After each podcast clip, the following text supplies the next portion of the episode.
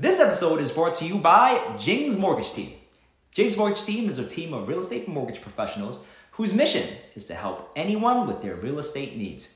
If you're looking to buy a home, sell a home, refinance your home, have credit issues, or in need of an investment loan, we can definitely help you. If you're looking for a real estate agent, we know the best of the best real estate agents. Visit the link below for more information.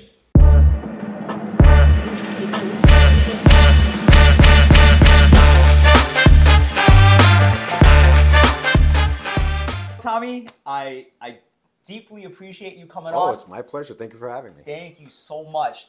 It's an honor, Tommy, for you to come on and peel the curtain back uh, on Secret Sauce with Hamilton Lau. Um, this is a very fascinating world to me, um, the world of competitive shooting. I, again, this is, I, I, I'm so excited and look forward to uh, uh, understanding a little bit of your world. Sure. Because I'm always fascinated with all competitors. Um, and I think all competitors have a similar mentality on, on many things, but it's just the the the, the conduit to competition is different.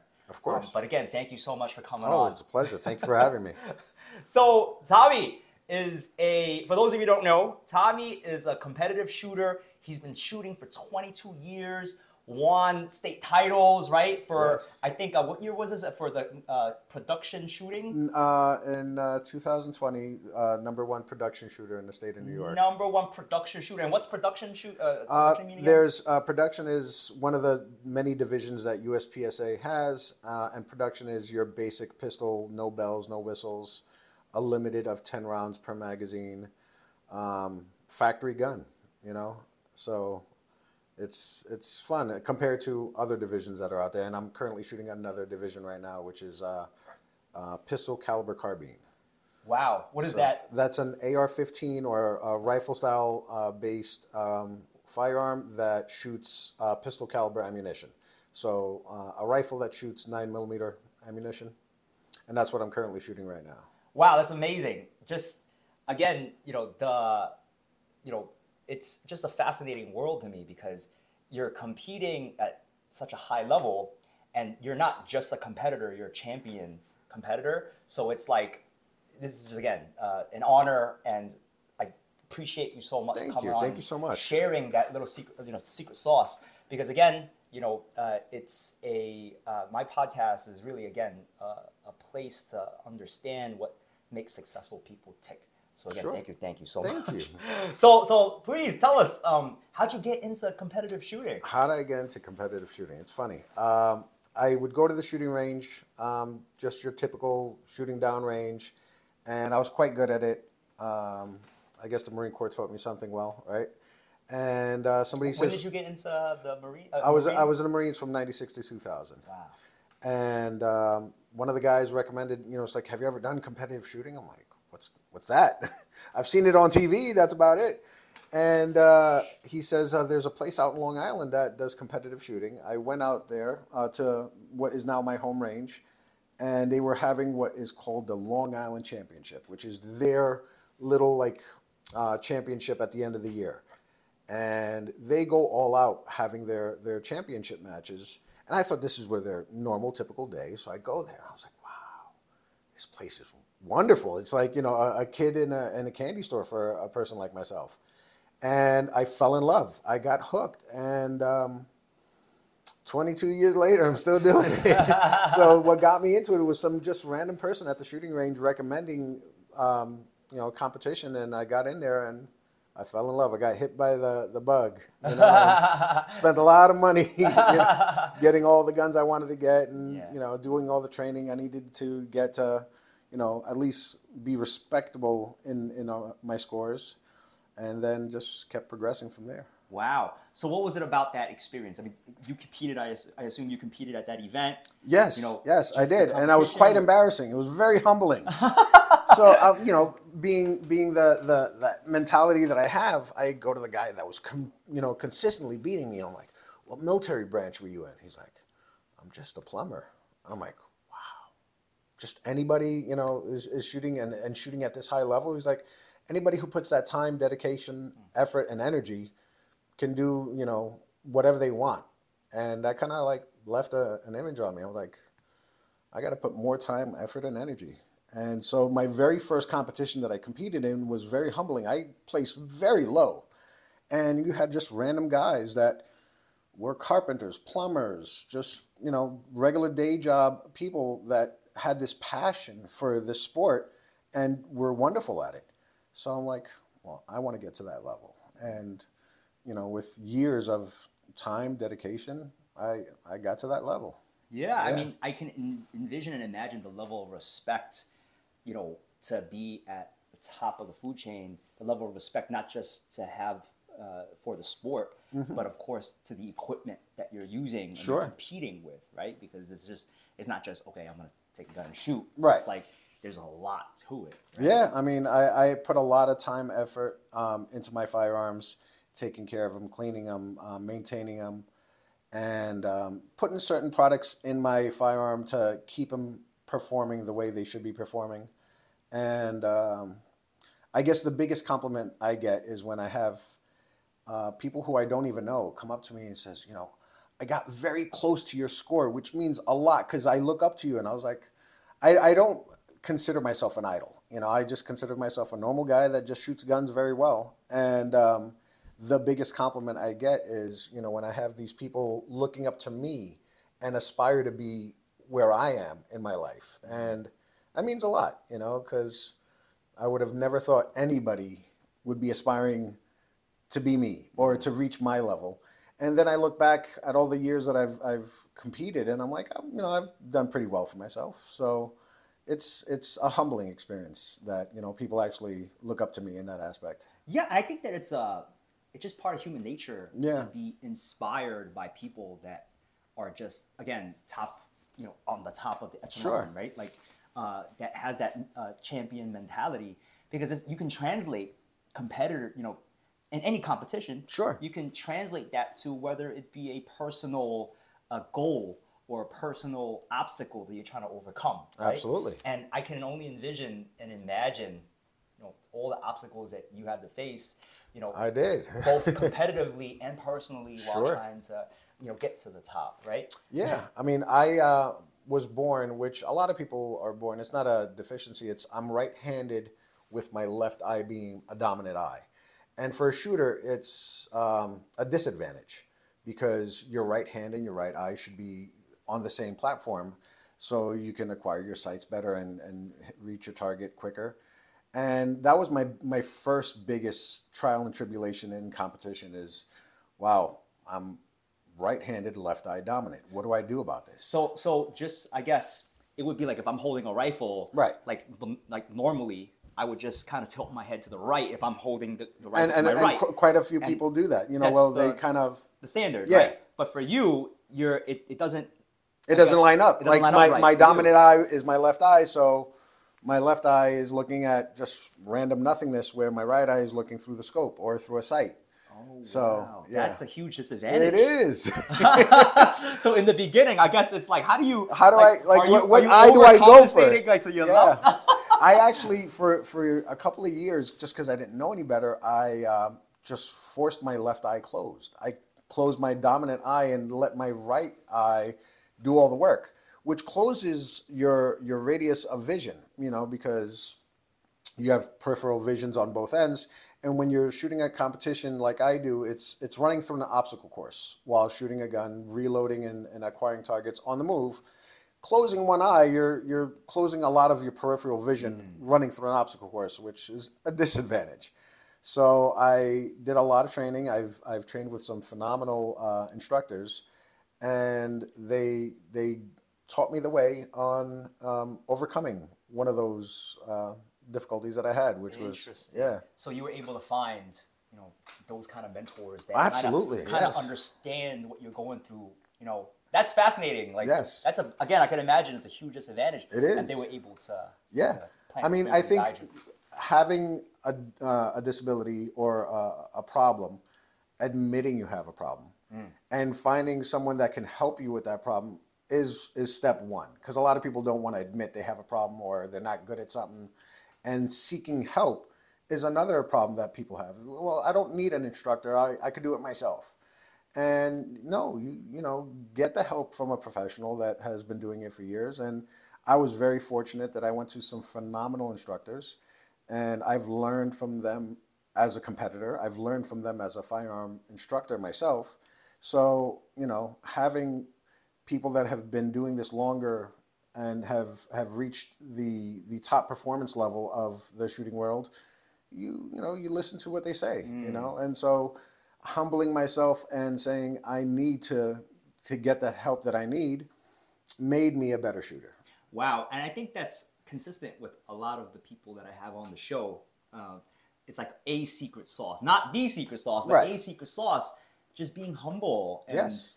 just acknowledging that, hey, you do need potentially need the help, and sure. being open-minded to be willing to do that. So would you say that that's the foundation to help lead you to a hundred percent? Yeah, being absolutely. humble. Yes. Mm. And, and knowing that, you know, you need to ask for help, and, you know, that let your pride aside and, and learn, mm. you know, and I would, I don't want to call this sport a, a male dominated sport uh, because there's a lot of phenomenal women that are shooting in the sport. My goddaughter being one of them. Nice. And uh, she's actually uh, the top female shooter for the state of New York. So, wow, what's her name? Anastasia, Anastasia Georgiopoulos. Okay. Uh, just look her up, follow her. Yes, Anastasia Shoots. I'll, I'll put her link in Thank the description. You. Yes. Um, but the the male, you know, pride of not asking for help gets in the way. Yes. And, uh, you know, and it doesn't even have to be male pride. Just pride alone gets in the way. Mm. So if you put that pride aside and get, you know, seek that help and, you know, learn from people that, you know, have, have reached that level, you know, with certain guidance and, and listening, you can practice enough to get to that level yourself. Yeah. And if, again, if you're fortunate enough to find somebody that's willing to even share information. Yes. You know, that's a big deal. Yeah. And, and, so, and these are really like top level competitive shooters. There's one guy that is a phenomenal shooter. His name is uh, J J Ricasa. And uh, he's also a firearms instructor, and I've learned so much from him, and he's helped me out a lot in my career, you know, being where I am. So thank you, J J. I appreciate it. Shout out, J J. Yes. So uh, as far as competition, um, you know, what are some of the things that you do to compa- uh, com- uh, prepare for competition? Um, it depends. It also depends on the the competition itself. For example, the last competition that I had was the Mid-Atlantic. And I look, they give us uh, stage briefings, which is pretty much uh, a loose layout of what the stage per stage is going to look like. And I saw that there were a lot of low window ports that we had to shoot from. I'm a six foot three, two hundred eighty-five pound guy. So going really low to shoot a gun is not something I typically do. So I was like, okay, well, now I have to work out on my squats mm-hmm. and, and getting low and then, um, leaving uh, into another position from that low position. Or if I see in a stage briefing, uh, there's not so common starts. Uh, unloaded gun and first magazine on the table.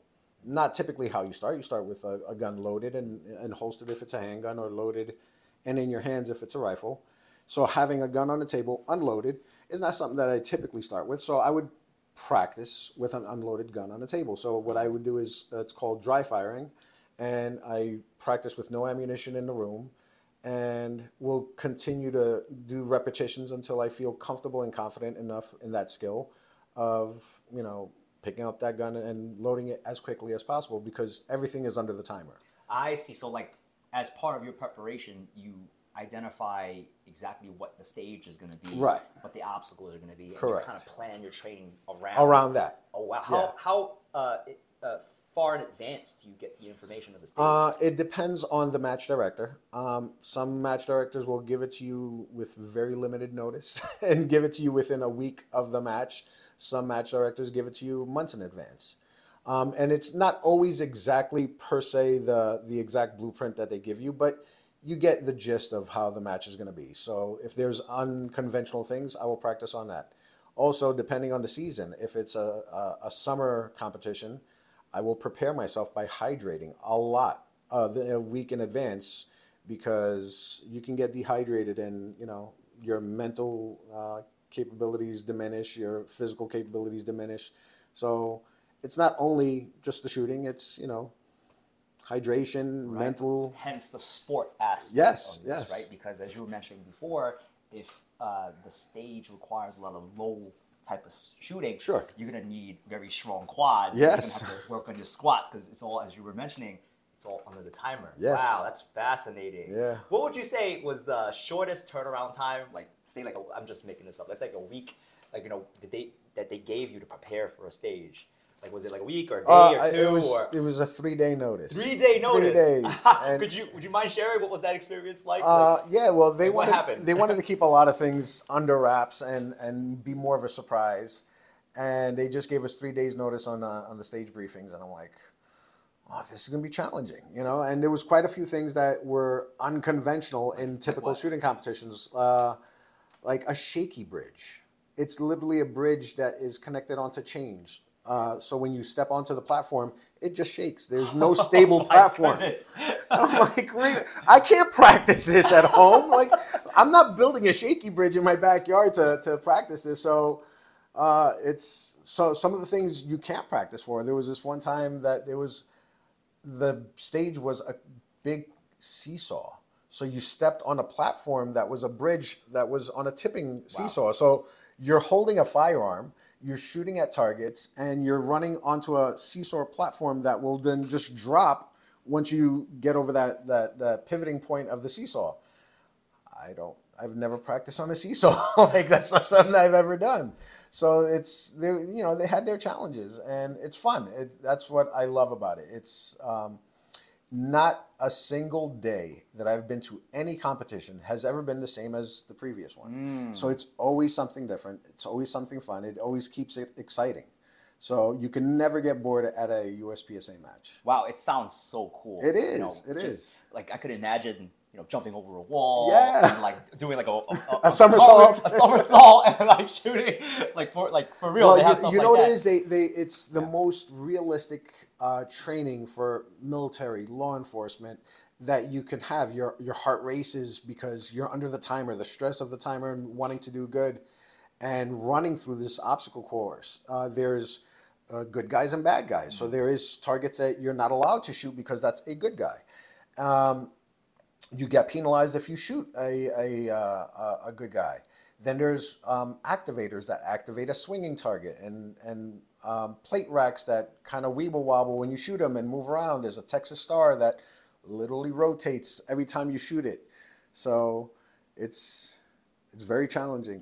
But, but a lot of fun. That's what I was going to say. It sounds incredibly yeah. fun. Like the only you know thing that I could imagine, because I've never done this before. The only thing I can imagine is like you know. when I was, you know, playing on the computer, like a first-person shooter, mm-hmm. like that's like the closest thing. But this is like real life. This is real life, in that, exactly awesome. in that in that sense. Yeah, right, right, right. So it's a lot of fun. I mean, I highly recommend anybody that has a thought of doing it or an interest of doing it. The best advice I can give them is literally just come out and do it. You know, uh, everything's going to be a learning experience. You're going to be taught the rules and regulations in the beginning, so you don't break any rules and regulations. Um, then it's going to be a humbling experience because even though you're a good shooter, for example, at the shooting range, this is something new. You've never shot and ran through an obstacle course before, so um, you might not do as good uh, as a person who's been competing for for years. Mm.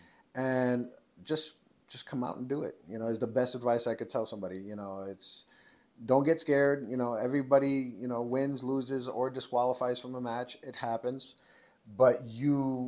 Not coming out to a match just prolongs you having that much fun, you know? Right, right, and yeah. even preventing you from growing, right? Yes, like and in, learning. In general, and, yeah, exactly, exactly, exactly. So your practice routine, would it be like, do you have a set practice routine that you always uh, so, do? Or is yeah, there, out of the there is, uh, other than those stage briefings that mm-hmm. I, I prepare for a major match, uh, it's a dry fire routine that I will typically do. I allot myself twenty minutes a day, every single day to dry fire. Um, unholstering a gun if it's a pistol, uh, or acquiring my sights if it's a rifle competition, practicing all my reloads. Oh, when you say unholstering a gun, you mean the gun? Unholstering, the yeah, from and the holster. And then you just like quickly take it out. Yes, type of thing? Because everything oh, is on so the timer. Cool. Yeah, so it's like, you know, once once you are given the make ready command, you you know put the first magazine in, you rack your gun, you put it in your holster. the next time you you hear an audible beep, that's go time. That's when the timer starts. So when the beep goes off, you have to unholster and get your shots in as quickly as possible, because it's speed versus accuracy. It's, I want to be accurate, but I want to be as quick to compete that, you know, complete that course of fire as quick as possible in the most accurate way possible to get the most amount of points. And um, everything is on a timer. So the second that beep goes off, you unholstering and getting your first shot is on a timer. If your gun jams or malfunctions, it's on a timer, unfortunately. Wow. So everything until your last shot in that competition is on the timer. Has that ever happened to you where your gun jams? Oh, of course, yeah. I mean, do? when w- you clear the jam as quickly as you possibly can, and that comes through training as well. Mm. Um, uh, a few uh, instructors that I've had taught me just strictly uh, clearing a jam. You know, multiple platforms, rifle, handgun, shotgun, and doing it as quickly as you possibly can, because not even in competition seconds count, but fractions of seconds is what can win or lose a competition. Especially at like at that level, level, yeah. You know, and, and you'll see hundredths of a second, you know, where somebody won or lost first place. So if you can clear that jam or malfunction as quickly as you possibly can, you know, that is just that much quicker that you'll be back into the competition, right, and, and finishing that course of fire. So, yeah, I've had jams, I've had malfunctions. Um, you overcome them as quickly as you possibly can, and that relies back on your training, right? You know? And you allot time specifically to, you know, stimul- uh, stimulate that scenario. Oh, sure. Jams. Yeah, I mean, there's things that I do as a firearm instructor that will cause a jam mm. in in uh in one of my students' uh, firearms, so they know how to clear a jam as quickly as they possibly can, because that time is not going to stop because your gun jammed. So um, I will simulate stuff in, in a firearm that will simulate a jam, and I would have to clear that jam as quickly as possible. Mm. Is there a mental strategy that you use? Because I, I, I could imagine this being a high-stress situation, It's a right? high-stress like situation. You're, you're, yes. The clock is clicking. Yeah. You know, we're talking about hundredth of a second here. Yes. Do you have like a mental strategy that you normally use if it jams that, okay, how to focus and just be as optimal, as efficient as possible to fix this problem? Um, the more I do the sport, the more things become second nature for mm. me. So in the beginning, when I had a jam, I would pause, I would stop. I'm like, why isn't my gun working? And then I would have to assess that problem. After assessing, I would have to fix that problem. That took multiple seconds in the beginning of my, my shooting career. And I'm like, wow, I just lost that stage all because of one jam. And then the more training I got, the more I practiced clearing jams and malfunctions, I could hear a jam before the jam actually happens. And it's like, I will now assess that problem as quickly as possible. I would tap the gun, rack it, and get back in the fight within fractions of a second and continue to, to move on, um, because every gun has its own distinctive sound. The way the gun fires, the way the gun recoils. Um, if there's what's called a squib in, in my in my line of practice, a squib is a gun that doesn't have enough gunpowder, and the bullet is now stuck in the barrel of the gun. That has a distinctive sound. Um, my gun closing on a chamber that does not have a bullet in it has a distinctive sound than if there was a bullet in there. So if my gun closes and there's no bullet, when I pull that trigger, nothing's going to happen. So that specific sound is distinct to my to my ear, that I know if my gun uh, chambers and there's no bullet in there, I know I need to reload quickly and get back into that fight. So um, that's incredible. It's that's yeah. Like, you practice so much that, and you stimulated these these situations so much that you know it's just like, the sound. It's a part of you. Yeah. It's like a part of you. It's yeah. almost like just, you know, you're brushing your teeth in the dark. You don't right. really have to really know, because right. you've done it so many times, exactly. right? Now, handling stress on, on a match, I I have a regimen. Okay. And it's a very, I, I guess in the shooting world, it's an unconventional regimen. I pray every stage. At every stage, before my stage preparation, I will have a small prayer. And then I will continue on what I have as a shooting preparation of, you know, if it's a handgun competition, I uh, unholstering my gun, putting my magazine in, racking it, and doing the the, the steps I need to do to prepare uh, to shoot in that uh, stage. But I always start every stage with a prayer.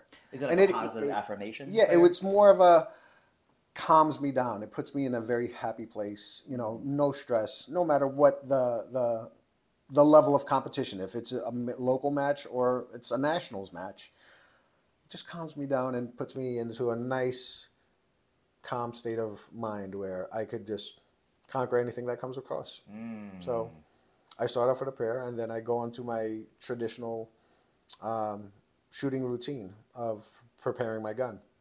So yeah, mm. it's, it's weird. I, it just no, no. It, it does not allow me to, to get stressed. And um, another thing is, I don't let a bad stage affect me, where I've seen phenomenal top shooters mm. have a bad stage, let it fester, and give them themselves a mental breakdown, and they can't compete the next stage, or they compete very poorly because their mind is at the, the previous mistake at the last stage. Mm. Um, or at worst case scenarios, have a complete mental breakdown and just say, I, I can't finish this match, and give up. And that's like the biggest problem is, how do you overcome a bad stage? Let's say the a, a stage your gun jammed, and you know you cleared the jam as quickly as you can, but that fraction of a second might have costed you that match. And I just don't let it bother me. I'm like, I will let whatever happened at that previous stage happen, and I move on to the next stage as it's a brand new day.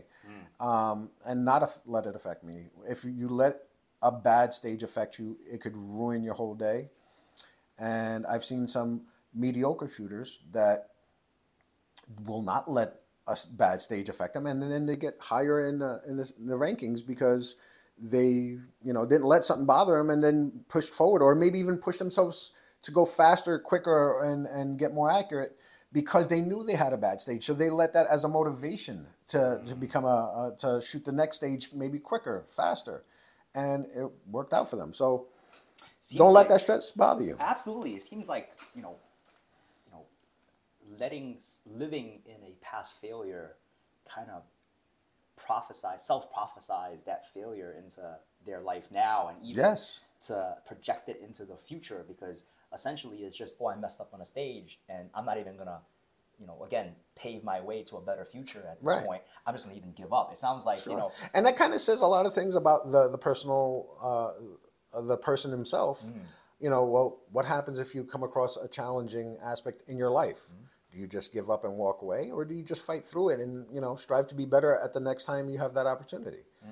So it's, you know, it's kind of like life lessons. You know, mm, do you, do you let it affect you, or do you push forward and, and strive to be better? Yeah. Do you think that it, it could be something like, like maybe faith in your, or confidence in yourself, or just, you know, I just want to get your thoughts on this. Like what, what do you think as far as competitive shooting, What what do you think the higher level competitive shooters utilize to kind of let that past mistake go and just continue to move forward? Is it just like kind of like, all right, you know, uh, I've had great days and I'm going to have bad days, and kind of just acknowledging that? I don't know. I'm just, again, making this stuff well, up. Well, you know, I'm sure not everybody uh, started off with not letting them bother them. Sure. And they, they've realized, you know, the, I guess, what's the difference between a good shooter and a great shooter? Mm. Um, you learn from your mistakes. So, you know, if you let that one stage bother you and it it affected you so badly you couldn't compete or couldn't finish the match, you learned that letting something like that bother you and affecting your next stage, you can't compete at a higher level. Mm-hmm. And now taking that into consideration, like, well, what what did I do wrong that didn't allow me to progress into that next stage? Well, I let that bad stage affect me so much I couldn't finish, or, or it mentally uh, handicapped me to the next stage that I wasn't even thinking of the stage that I'm currently at. I'm still thinking of the, the mistakes that I made previously. And what makes you a better shooter? Realizing that that does affect you. Let it not affect the next stage, and, and treat the next stage as uh, a brand new stage. And I guess learning from your mistakes and, and changing them for your future makes a good shooter into a better shooter. A hundred percent. And it sounds like, again, just learning, you know, I guess the microseconds that you're kind of yes. learning from that mistake and adjusting, right? Almost like same thing with your uh, adjusting your, your pistol if it's jammed. Yeah. You know, you're learning from it and like not letting it happen again, and make, right. you know, making the most out of it. Because it's like I, I guess that's probably, maybe to sum it up, it's like Because Michael Jordan would take that negativity and, as you were mentioning before, dr- like with the mediocre yeah. shooter, drive them drive to be them even to be better, yes, even absolutely. better shooters. You know, um, but I some guess people need that motivation, and, yeah. and why not let a negative um, situation be a positive mm. drive? Mm, mm. So, would you say that this is something that your competitive shooting experience helped? It helps shape your mindset nowadays with I'm sure it has work, with your personal life. Yeah. How so? Um, I, I'm going to tell you something that, uh, because you know me on, on a personal level. Yeah. I was a very shy person. Really? No way. Yes. Tommy? Yes. Um, I'd be the, the kid in the corner that would hang out and just not want to be seen. And, um, now I'm like the, the, the life of the party. Like, you know, I, I I do a lot of public speaking. I I, I teach a lot of lessons as a firearm instructor. Um, at the range, they utilize my voice because I get to be very, very loud. And when, you know, people are shooting guns, they can hear me over gunfire, you know.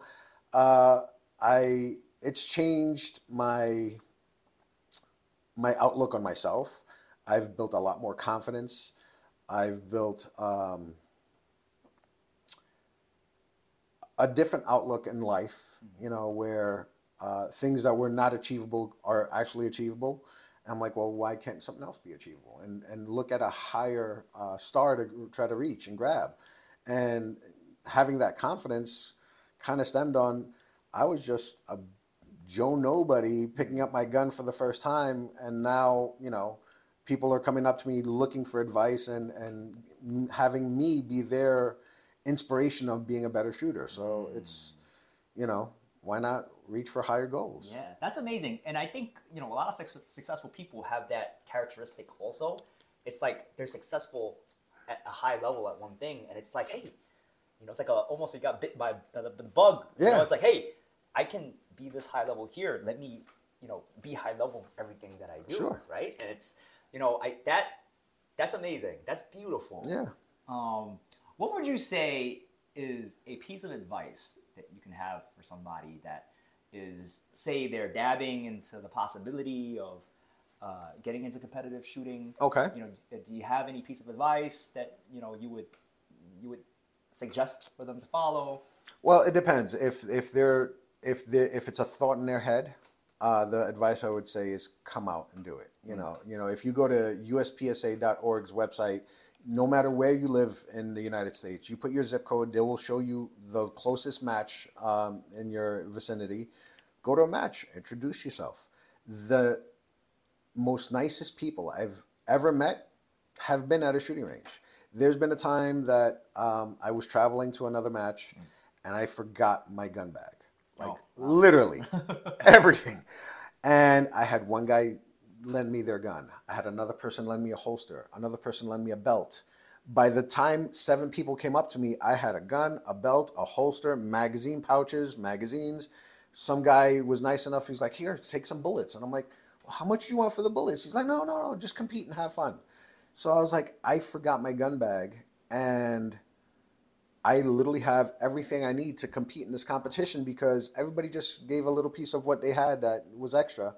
And I ended up competing. And um, so the nicest people, the nicest people uh, that will give the shirt off their back, I've met at a shooting range. Mm. So go out, introduce yourself, get into the sport. Uh, you'll love it. You know. So the, that's the advice I would give to a person that is considering uh, coming out to uh, shoot. Mm. The advice I would give to somebody who is currently a new shooter is, you know, stick with it and, and practice and, you know, seek um, uh, help, you know, like find a good uh, firearms instructor, take classes, take lessons.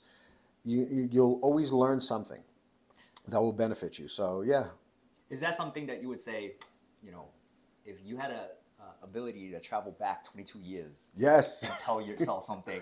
You know, like a secret, secret yeah. sauce to, yeah. to yourself. Would that be what That would be about? Definitely one of them. I didn't, I think my pride got ahead of me um, for a while that I was like, well, I know how to shoot. You know, the Marine Corps taught me how to shoot. I don't need anybody else to teach me how to physically shoot. Well, it's shooting a gun and shooting a gun in competitions are way two different things. Right. And I needed a firearms instructor who was in competition that could teach me uh, different nuances to, to shave seconds or fractions of seconds off my time. So, uh, yeah, I, I I wish I could have taught my told myself years prior, just shut up, put your pride aside, take a couple of lessons from, you know, better people than you, and you'll learn much quicker. And I would have saved a lot of ammo. Would you say that all shooting schools are not the same, or all shooting schools are not the same? Right, depending yes. on it really depends on the level of instructor that's yes. teaching it. Yes, um, actually, that's that's a, a very good question. Um, somebody told me, um, it's like, well, what inspired you to be a firearm instructor? I says, well, I went to a lot of different classes with some phenomenal instructors, and even though they're phenomenal instructors, I might have not just taken their whole lesson plan because it's their lesson plan, but I took the best thing out of their lesson plan. Hmm. I said, well, I'm going to take a slice out of his lesson plan that I really love, that inspired me to be a better shooter in one aspect. And on another instructor, I would take their little slice that really inspired me. So I took a lot of inspiration from a lot of different uh, firearms instructors that I've taken classes with to become a good instructor myself. You know, and I don't think I'm the best instructor. I think catered to what I've gone through and what I can teach, um, I, I teach a, a pretty good lesson. And, you know, people that I've taught have, you know, turned out to be champions in the, in the sport. So I think I'm doing something right. But it's you're you're and everybody's level of being an instructor, even if uh, it's a bad instructor, you're going to learn something. Even from a, a, a mediocre instructor, you're going to learn something out of it that you didn't know prior. And take that little inspiration that you've gotten from even a bad instructor and, you know, turn it into uh, a goal that, you know, you're being a better shooter or a better person. Uh, I had this one instructor that I didn't learn much about shooting, but it was more about self-confidence. Mm. And that's another, you know, key component of, of shooting. If you're not confident in yourself and your skill of shooting, you're already behind the eight ball, so to speak. So wow, you have, you've unloaded... Pun intended, haha. You, you've unloaded so much wisdom in everything that you just said. Like, it's it's very, it's like I, I wish, you know, it, I, I want to try to unpack this. Hopefully I can do this justice because, you know, as because uh, I'm a certified public school teacher as well. So okay. It's like, you know, uh, I can understand that not all teachers are cut from the same cloth. We I kind of all no. envision teachers, you know, as an umbrella encompassing term. Okay, this is a teacher, they're going to teach me what I need to know, and then, no, it's not true. No. Like, no, not all teachers are cut from the same cloth. Of course not. They're not all the same. And it's like a two-way street, too, in teaching.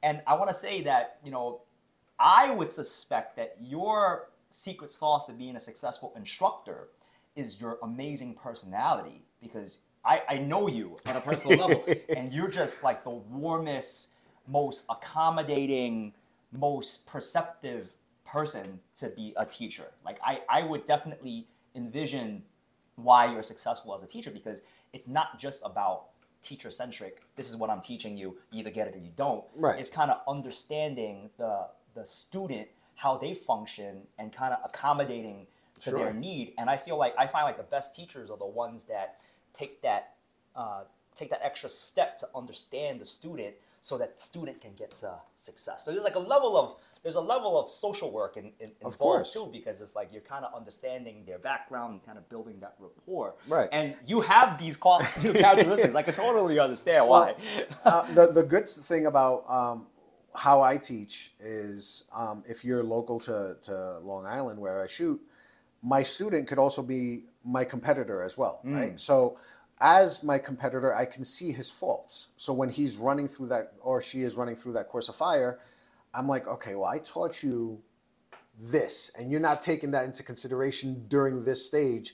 So I'm like, the next time we have a lesson, I'm like, well, we need to reiterate some of the things that we have gone over, or maybe incorporate some new techniques of, of learning. Because I've realized, especially when it comes to um, teaching shooting, it's there's going to be a thirty percent retaining of information, because Let's let's be real. There's a lot of information coming out during a short period of time, and then you're physically shooting guns and, and trying to incorporate shooting a, a, a firearm while running through an obstacle course and trying to retain the information your instructor just told you. And you're tired. Yeah, and you're like, it's a lot. It's a lot of information. So I understand that thirty percent is going to get retained, and I know that I will be brushing up on previous lessons, on my future lessons, so you know it could be concreted into your into your memory. But you know, now I also, being my competitor, I could see, are they putting what I'm teaching them into practice, or are they not? And what do we got to teach at our next lesson for it to, to help you? So having them, you know, compete with me, I could see their faults, mm-hmm. you know, so um, it's beneficial that, mm-hmm. that I, I see my students even in competition and, and see if they're actually learning what I'm teaching them mm-hmm. or they're not. Mm-hmm. So, and it's a proud moment when my, my actual uh, student beats me in a competition. That's awesome. 'Cause that's no way. The biggest compliment you could give me. Yes. You've taught, you've learned everything that I'm teaching you, and you took it to the next level to the point you've beat your own instructor. I'm like, that's the biggest compliment I can receive. That's the highest level of, yes. of instruction.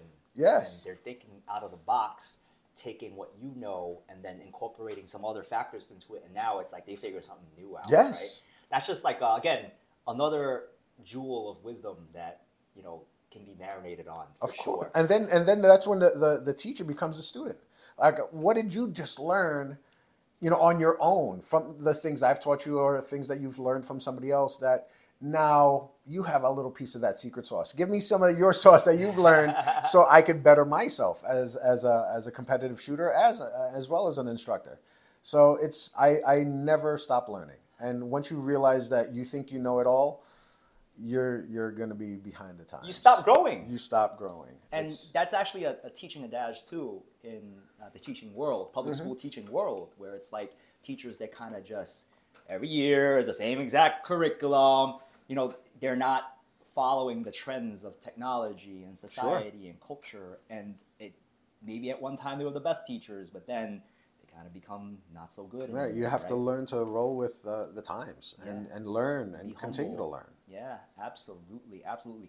And it's like uh, in martial arts, um, uh, because I, I did train karate. Oh, nice. In martial arts, when you hit your black belt, it's like you learn, like, hey, you know, you learn more when you teach. And that's, you kind of summarized it right there, yeah. you know, why you're learning more when you teach. Because it's like, okay, maybe, you know, your your student maybe throwing a punch better than you. It's like, why? Sure. Right. You know? And it's like, it's...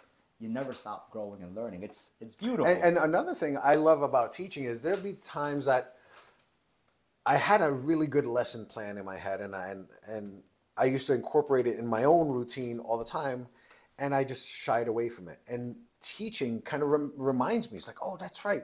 I'm teaching this. And I stopped incorporating it in my own life.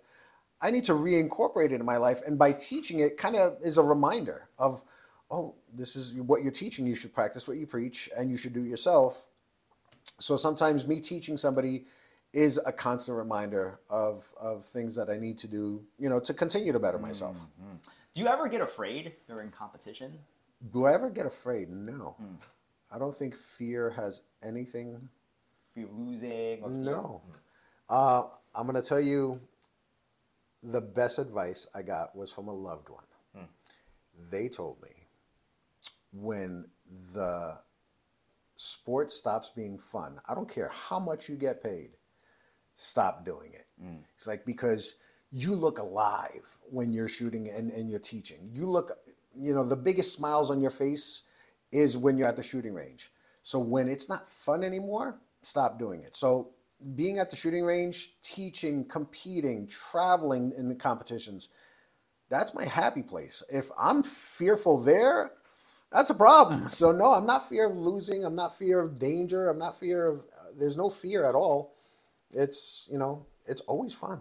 I love it's it. always fun. Wow. I love it. And this is, by the way, this episode is going to be season two, episode one. Oh, and I'm I the first. Say, yeah, absolutely. And I want to say, like, the entire first season, after editing and just marinating on the interviews, and I really, really appreciate everything you just said right now, because it's consistent with successful people that they are real with themselves, and they are pursuing their passion yes. and their dreams. And that's like where you're most optimal, right? That you can be the most efficient at whatever you're doing, right? That you're going to go the extra mile, because it's not work. At right. It's point. Not, it's no fun. And, and, and when, you know, it's it's a very the, the truest statement that you hear all the time is, you know, if you do something that you love, you know, as a job, you've never worked a day in your life. It's extremely true. You know, like if I would just shoot, compete, and teach every day of my life, I don't feel like I've ever worked a day in my life. Yes. I um, love this. And yeah. really, I, I I would love, you know, people that are just competitors, whether you're a competitive shooter that's listening or just, you know, competing in basketball or whatever. I love this episode because, and I want to m- make this important point that, you know, Tommy is not saying, I'm just going to close my eyes and just, you know, pursue my dream, which is fine, right. But Tommy has a high standard for pursuing his dreams. It's not just like, you know, you're randomly doing this. Like you do this, you do this right. You know, it's right. like you're you're you're aligning yourself with the right people. You're training. You're respecting the sport, and you're respecting the equipment that you use, right? Absolutely. It's a and very dangerous equipment that I'm using. Absolutely. You know? And you have this high level, high standard mentality. I would even theorize that might be a secret sauce that what makes successful people successful, pursuing their dreams, pursuing their passion, but then making sure that they keep it at a high standard, keeping themselves at a high standard, right? Absolutely. Because who really is, at the same time, who really is bossing you around and breathing down your neck and telling you, you got to do this, you got to do that? Nobody, Nobody, right? Yourself. Myself. I'm actually my own worst critic. Mm. You know, there'll be times that I would have shot a phenomenal stage and people are like, you did it the best, and you know, you had the quickest time and the, the biggest score. And I looked and I replayed it in my head and I'm like, no, I could have done something a little better. Yeah. I, I could have tweaked this to be a little faster, or so I am my actually my own worst critic that, mm. you know, and, and that's what strives me to continue to be better and better and better. You know, like if I was completely satisfied with every performance I've done at a competition, I don't think there'll be a drive for me to shoot faster, better, or or whatnot. If I'm my own worst critic and I, well, I could tweak here, I could go faster there, my reloads could have been a little smoother. Um, that's my drive, mm-hmm. you know, like being hard on myself is my drive that continues to to go better, go faster, um, and, uh, you know, Yeah, and you having. can only and you can only do that when you're doing something that you're passionate about. Yeah, right? Like you know, if, if you're doing something that you hate and you don't, you're like, not putting uh, you're not, not even ten percent effort, let alone one hundred ten. There's nobody that's telling you right. to, to improve because you don't care, right? Like I don't person, care about right, this. A right. person would be like, I hate my job or whatever, right? And it'd be like, okay, there's not going to be that voice that'd be like, hey, you should do this better. It's like, no, I don't care. You I know? don't care. Versus if you're really passionate yes. about something, it's like, you don't need anybody to be on top of you. You're pushing yourself. Even if you have a boss, for example, if you're in a position in life where you you love what you do, you don't need a supervisor to to push you or strive uh, on, to be on top of you to do anything better, because you're doing it yourself. Mm. And that that love for whatever you do is going to give you that that energy to push yourself to be the best in whatever field you do, not just shooting, anything in life. Wow, Tommy, I. Honestly, that's the that's a mic drop moment. I think I think that's the that I don't know how better to, to end this. Um, but Tommy, what are you up to now? Uh, what am I up to now? Uh, I have more students that I'm I'm training. Awesome. Um, I'm got more competitions. It's the height of my season, so uh, there's a lot more traveling to do. Um, more. More fun times with the family, because that kind of gets in, in the way of life of, of competing and, and whatnot. I have a, a lovely eight-year-old son that wants my attention as much as my competitions do. Um, I am very fortunate that I do get to compete in out-of-state matches with my, my niece and, you know, also my goddaughter. Uh, so I get to spend a, a lot of quality time with her and seeing her grow up in the sport and seeing her, you know, becoming a beautiful woman in the what they say is a male-dominated sport. Wow. So, I mean, it's just, I have a lot on my plate, and we, we just make it work, yeah. you know, just to make sure everything is, you know, getting done. Yeah, but the beauty of it, again, you're you're not working. No, it's, it's you know, exactly. It's like, so it's, I, I, I could be doing this, you know, all day long, every day, you know, if I was getting paid or not. Thank you for my sponsors for, you know, helping me, you know, uh, make my dreams come true and, and, and taking care of it. But uh, yeah, it's it's a dream that um, wouldn't be a reality if it wasn't for everybody in my life. And and I do belong to a team. Uh, it's called Team Infidel, and uh, it's based out of uh, Long Island. But we have Team Infidel members all over the, the world. Um, and my team is actually a very big inspiration. You know, sometimes where um, I need some pick-me-up, you know, I need a, an inspirational quote, you know, yeah. in, in the middle of a, a match. You know, my team is there to help me out in, in every aspect, any aspect. Um, so I do appreciate having that team as a backbone for, you know, for my competition, because it's it's family, you know, when it comes down to it. I don't look at them as teammates. I look at them as family members. That's important. Yeah. So, so, you know, definitely shout out to Team Infidel. Yes. I'll, yes. Love Team I'll Infidel. Include them in the link. Thank uh, you. I'll please follow Tommy. What's your Instagram handle? Uh, Tommy U S P S A. Yes. Follow Tommy, please. Yes. He's an incredible human being. Support him.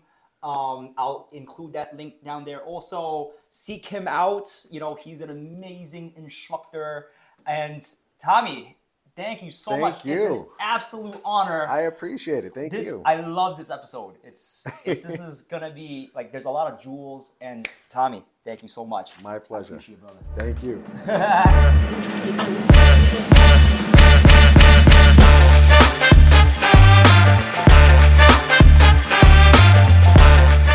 This episode is brought to you by Jing's Mortgage Team. Jing's Mortgage Team is a team of real estate mortgage professionals whose mission is to help anyone with their real estate needs. If you're looking to buy a home, sell a home, refinance your home, have credit issues, or in need of an investment loan, we can definitely help you. If you're looking for a real estate agent, we know the best of the best real estate agents. Visit the link below for more information.